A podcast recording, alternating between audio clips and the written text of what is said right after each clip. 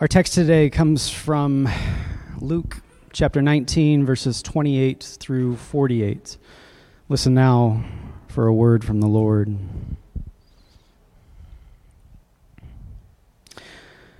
After he had said this, he went on ahead, going up to Jerusalem. And when Jesus had come near Bethpage and Bethany, at the place called the Mount of Olives, he sent two of the disciples, saying, "Go into the village ahead of you, and as you enter it, you will find tied there a colt that has never been ridden. Untie it and bring it here. If anyone asks you, 'Why are you untying it?' just say this, 'The Lord needs it.'" So those who were sent departed and found it as he had told them. As they were untying the colt, its owners asked them, "Why are you untying the colt?" They said, "The Lord needs it." Then they brought it to Jesus, and after throwing their cloaks on the colt, they set Jesus on it. As he rode along, people kept spreading their cloaks on the road. As he was now approaching the path down from the Mount of Olives, the whole multitude of the disciples began to praise God joyfully with a loud voice for all the deeds of power that they had seen, saying, "Blessed is the King who comes in the name of the Lord. Peace in heaven, and glory in the highest heaven." Some of the Pharisees in the crowd said to him, "Teacher, order your disciples to stop." He answered, "I tell you, if these were silent, the stones would shout out." As he came near and saw the city, he wept over it, saying, "If you, even you, had only recognized on this day the things that make for peace, but now they are hidden from your eyes. Indeed, the days will come upon you when your enemies will set up ramparts around you and surround you and hem you in on every side. They will crush you to the ground, you and your children within you, and they will not leave within you one stone upon another, because you did not recognize the time of your visitation from God." Then he entered the temple and began to drive out those who were selling things there. And he said, "It is written, 'My house shall be a house of prayer,' but you have made it a den of robbers." Every day he was teaching in the temple. The chief priests, the scribes, and the leaders of the people kept looking for a way to kill him, but they didn't find anything they could do, for all the people were spellbound by what they heard. The word of the Lord. Thanks be to God. Let's pray. Good and loving God, we thank you for the courage of our Savior. We thank you for his willingness to suffer. God, we thank you most of all for time to be inspired by his actions. Lord, I pray whatever words we would hear this morning would come from you and not from me. In Jesus' name, amen.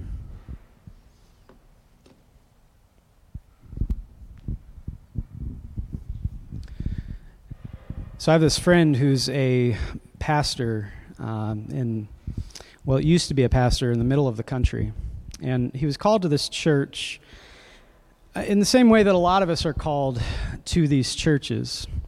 And, you know, mainline churches that are dying typically want more members, right? We need more members in here. We need more programs. We want something for kids to do. Even if, you know, you don't have any kids, they want something for kids to do. And so this church, this is what they told my friend at this church in the middle of the country. And so my friend went. He accepted the call, and he went, and they started doing this really great stuff. You know, they had all these wonderful programs. And one of the things that he did was he noticed that in this small town, you know, middle of nowhere, there was nothing for kids to do after school, you know, and this is a problem all across the country, not just in this one particular state, but he decided to do something about it. So he opened up the church, and they started this after-school program, and the after-school program included a snack, and then they had tutors come in, and then they got a couple computers that, you know, kids could use if they didn't have access, and they had all of these things going on, and you know, the program began to grow and expand because, well, hey, when there's nothing to do and you offer something to do, sometimes something is a better alternative than nothing, right? So kids just start showing up, and they're receiving this help, and they're connecting with folks, and this is exactly what the church wanted, they thought. This church also had a very active, I'll say, memorial committee. And this memorial committee was concerned with what all memorial committees do. We used to have a memorial committee here, and a lot of times memorial committees, what they'll do is they'll receive bequests from people that have passed.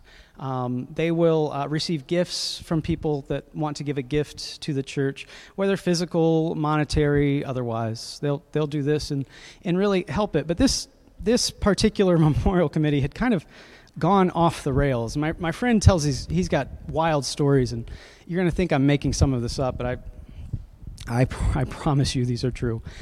They had plaques that they would set up. So someone would give a gift, and they'd have a plaque. And, you know, we've got plaques around here. This is to Teddy Roosevelt. It's not necessarily a memorial gift, but it's marking where the former president sat when he worshipped here. And actually, what sold Sarah and I on Fort Street, and you can ask your PNC about this, what sold us was that we came in and we saw this, and no one knew where the pew was. I asked Rob Jackson, who's up in the loft there, I said, do you know where the pew is? He goes, it's somewhere around here. And I just love that, because I had heard stories about these churches that, you know, typically you would like encase that in glass, right? And you would set it aside. And I mean, Teddy Roosevelt's body touched this, and we need to preserve it forever. Not Fort Street. Fort Street doesn't even know where it is, but we got a plaque for it. Thank you, Teddy.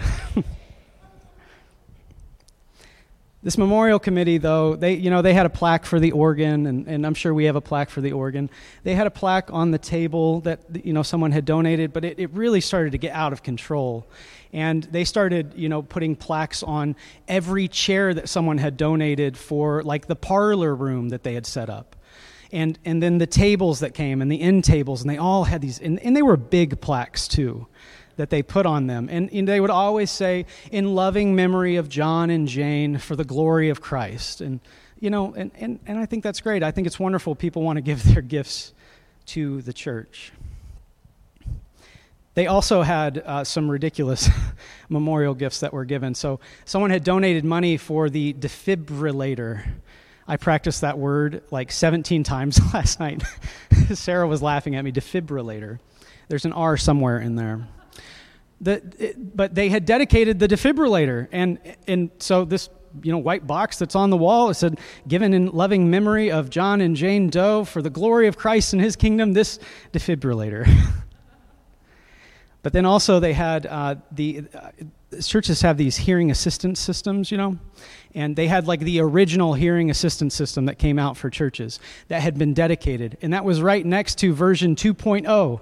And so the outdated model is there, but you can't move it because it's been dedicated. It's been memorialized, and it's got a plaque, and so they kept it, and then when they updated, they stuck that next sound system right beside it with another plaque, and I'm assuming they'll do this for time eternal, and it will soon become a museum to hearing assistance systems. Well, all of this kind of came to a head one day when this after-school program had so many kids that they had to push some of them into the parlor area where there were these tables and chairs that had been dedicated. And some of the kids these days, you know, they, and you're not going to believe me, they sat down at the memorial table. In a memorial chair that was covered in memorial cloth, and there was a memorial doily all over the table, and they had the audacity, these kids, to do their homework on that table. Can you believe that? Well, one of the members of the memorial committee stopped by that afternoon, and they saw these kids in the parlor doing their homework on the memorial table, sitting with their nasty bodies in those memorial chairs, ruining the parlor and everything that it stood for. And they kicked them out. They said, you get out of here. You can't sit at this table. You can't sit at these chairs. You certainly cannot be using a writing utensil on the memorial doily that so-and-so gave all of those years ago. And they kicked him out. They said, go somewhere else.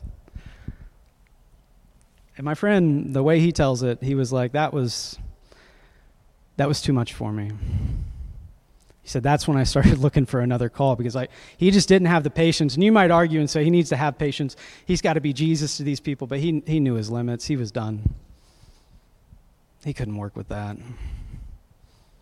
He'd done everything they asked, and turns out it wasn't what they wanted. The memorial committee wasn't really concerned about the community anymore, right? And it's not really their charge, I guess. But the whole church really backed them up in this. And they're not concerned with the community and reaching people like they said they were. They're actually concerned with just keeping things preserved. Don't touch it. Don't change it. We got to keep it the way it was so that we can remember and nothing is spoiled. And this is what they were passionate about.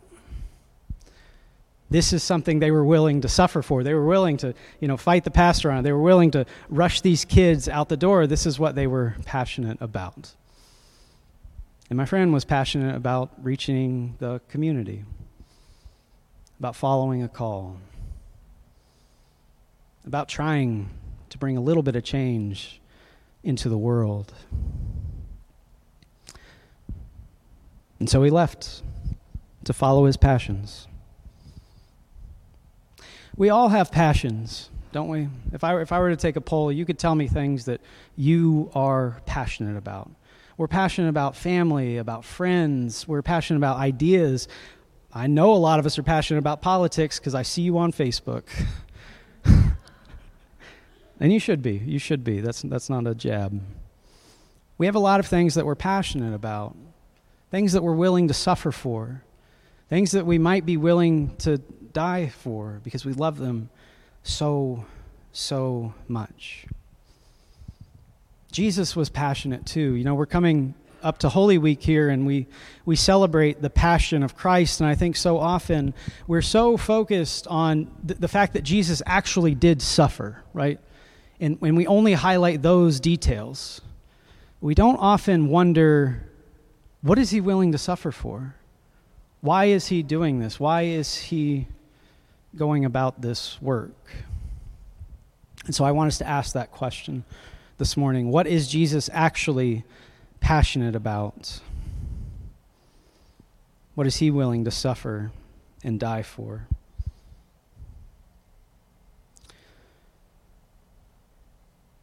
So before Jesus is born, something happens in Jerusalem. The Romans invade, and they take over. And there's a story about General Pompey, who after the Roman armies have conquered Jerusalem and everything's kind of settled, he says to his guards, he says, hey, I want to go to the temple. I want to go to the Holy of Holies. I want to meet this God that everyone says in Jerusalem lives in this temple. I'd like to have a chat with him. And so Pompey goes up to the temple, he walks through the great oaken doors, and he steps across the court, and he comes to the veil in the Holy of Holies, and he rips back the curtain, and he steps inside. And you know what he found? Nothing. An old box. The Ark of the Covenant had some dust on it maybe a few utensils here and there, but he looked around. He didn't find anything interesting. And then he walked out, and on his way out, he said, have them do whatever they need to do, but they can keep performing whatever rituals they practice in here. I don't care, as long as they pay their taxes. This is a huge moment, the desecration of the temple for the Jewish people at the time. And it kind of alters their psyche, I think, collectively. I mean, the occupation of another government would ruin them, but then to have this happen, even if they can keep performing the rituals, I mean, they're scared for their lives, they're scared for their religion, they're They're terrified. And so they begin to move, I think, into this mode of self-preservation. And you know, rightly so. And I want to say this because I think for so long, Christians have often demonized other religious groups at the expense of those religious groups. And so I'm not here to do that this morning. I think that those people, the religious authorities at the time, had very good reason for acting the way that they did. And I think that Jesus is simply trying to show them a bigger reality. And it is not our job this morning to posture ourselves as those who wouldn't have done those things that those other church people or religious authorities would have done. In fact, in most likelihood, we would have been right there joining in on all of it, right?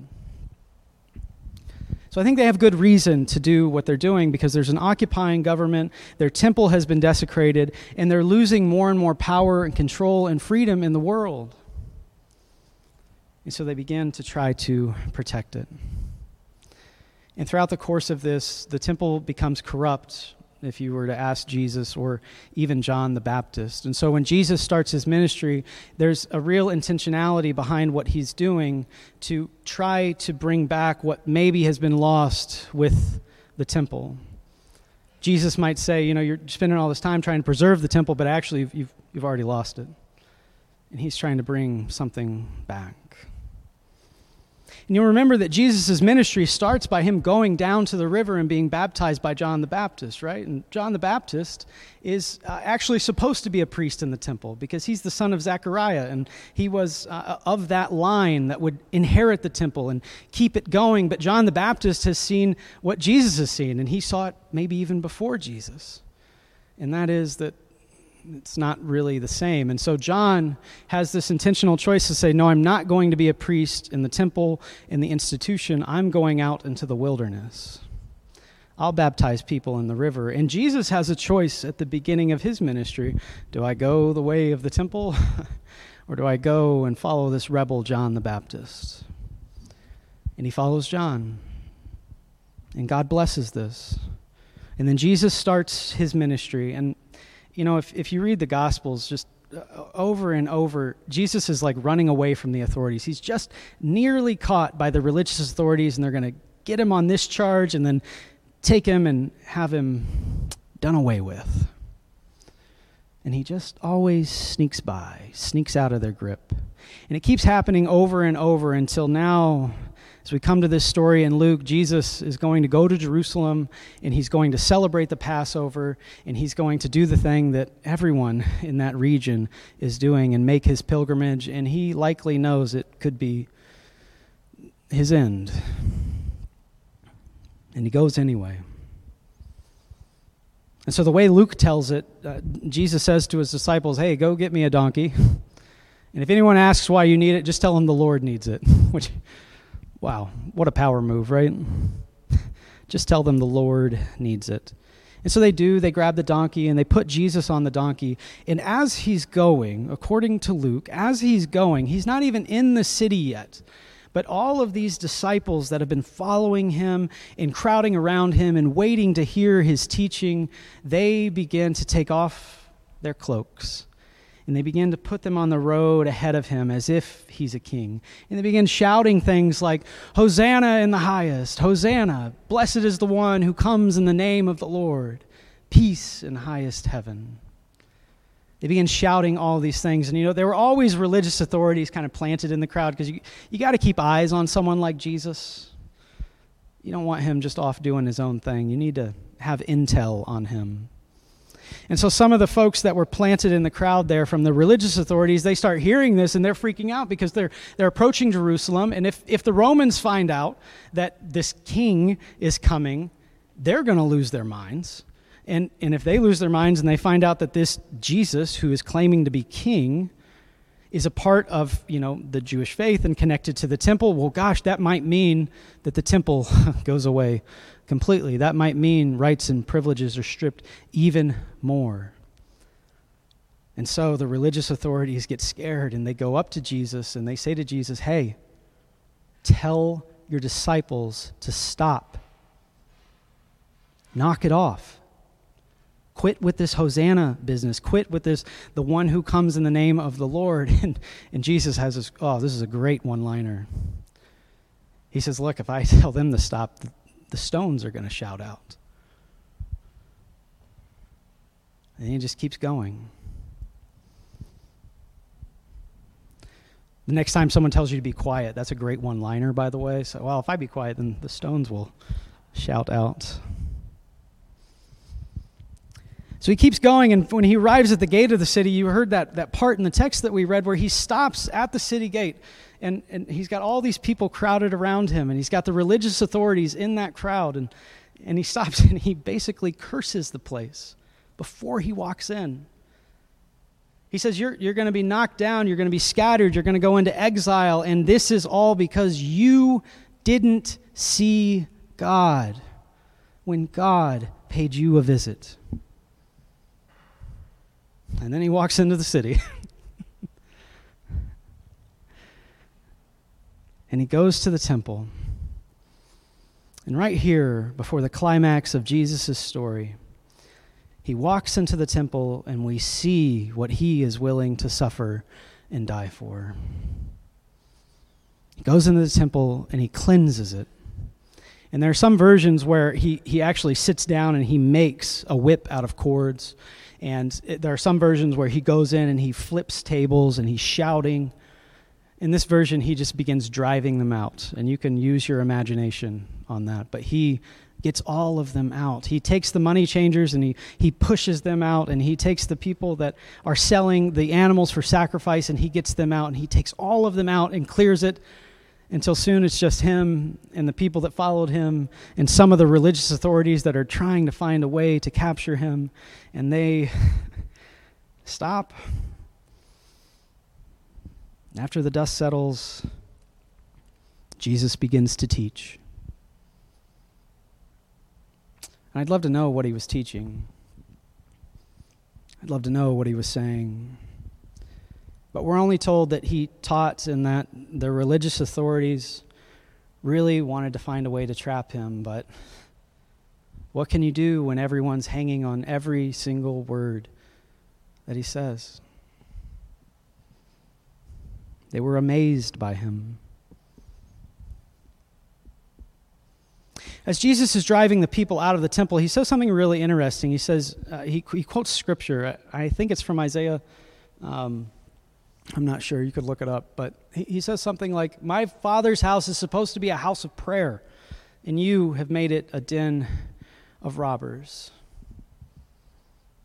And this moment is where we get a glimpse into what Jesus is willing to suffer and sacrifice for.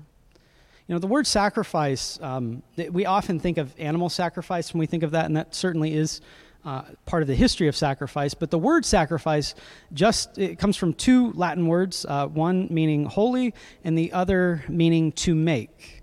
And so the process of sacrifice or a sacrifice is just something that has been made holy, or it's the process by which we make something holy. It's a holy making. And if you're not familiar with what holy means, because we toss that around in church a lot and sometimes it dilutes the meaning, holy, according to Paul Tillich, is anything that points beyond itself toward God, toward the greater good of society, toward the good of those that are around us. And he uses the opposite of that. He calls anything that's demonic is focused inwardly and focused on self-preservation, self-promotion, only concerned with its own ends, even at the detriment to everyone around. Jesus has seen that the temple is not a place for sacrifice or prayer anymore. It's not a place where humans can come and connect with the divine. It's a place where people go to make money. It's a place where people go to get ahead. Those money changers are making a profit, and it's going right in their pocket. The people selling sacrifices, they're making a profit off the animals they're selling, and maybe they should make a little bit, but I think they're probably making a little bit too much. And Jesus thinks they have to go.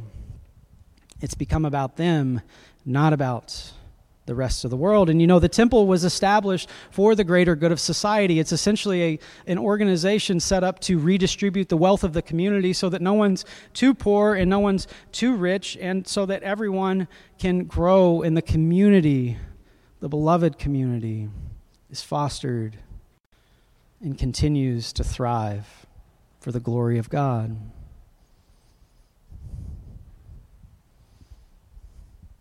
But that's not happening. And Jesus thinks it's worth his life to preserve that, to make sure that continues, to make sure the world does not become a place that is only about individuals and their own needs, to make sure there's at least one place left in the world where the community, society, the world is given priority.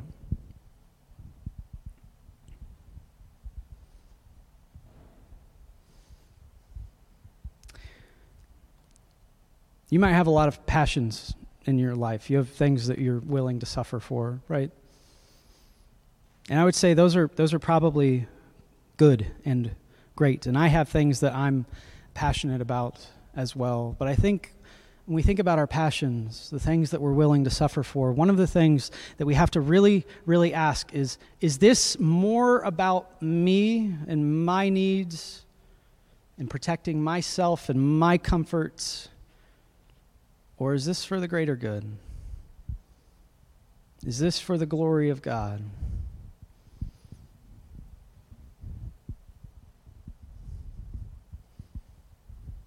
You might be passionate, but where is that passion leading? We might think that our job, especially at this time in the church's history, is to preserve things. To just keep going. Don't rock the boat too much.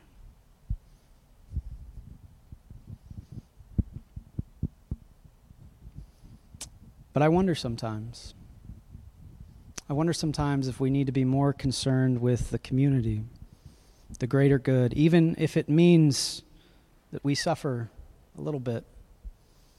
I'm not advocating that we go out and we suffer intentionally and willingly and we only suffer. I think we, as a church, did that for centuries, and, you know, here we are.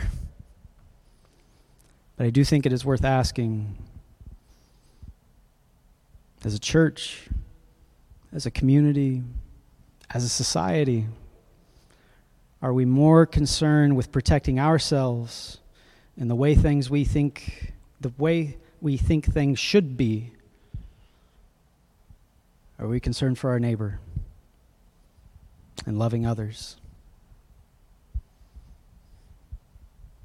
You know, I was thinking about the Association of Black Judges when they came to visit us, and one of the things that I've learned about people with law degrees is that they are very employable, right?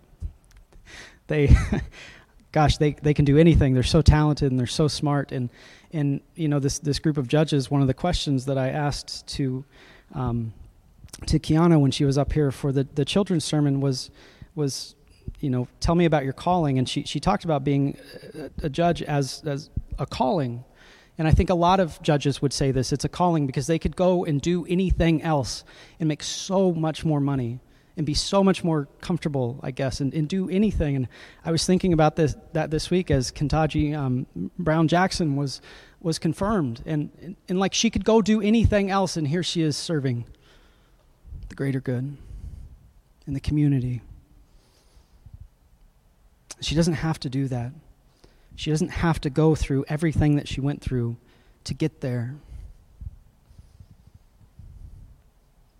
But there's something that she's willing to suffer for. There's something that she believes so deeply in that she's willing to follow. And I don't think we can say that that's about her. And so, friends and members of Fort Street, what are you willing to suffer for? What's your passion? What are you willing to risk your life for? Let's pray.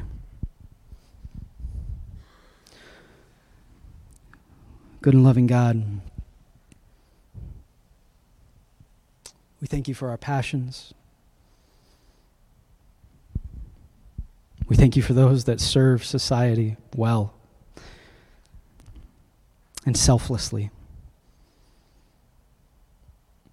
God, I pray that you would reveal to us our own hearts and where they're situated.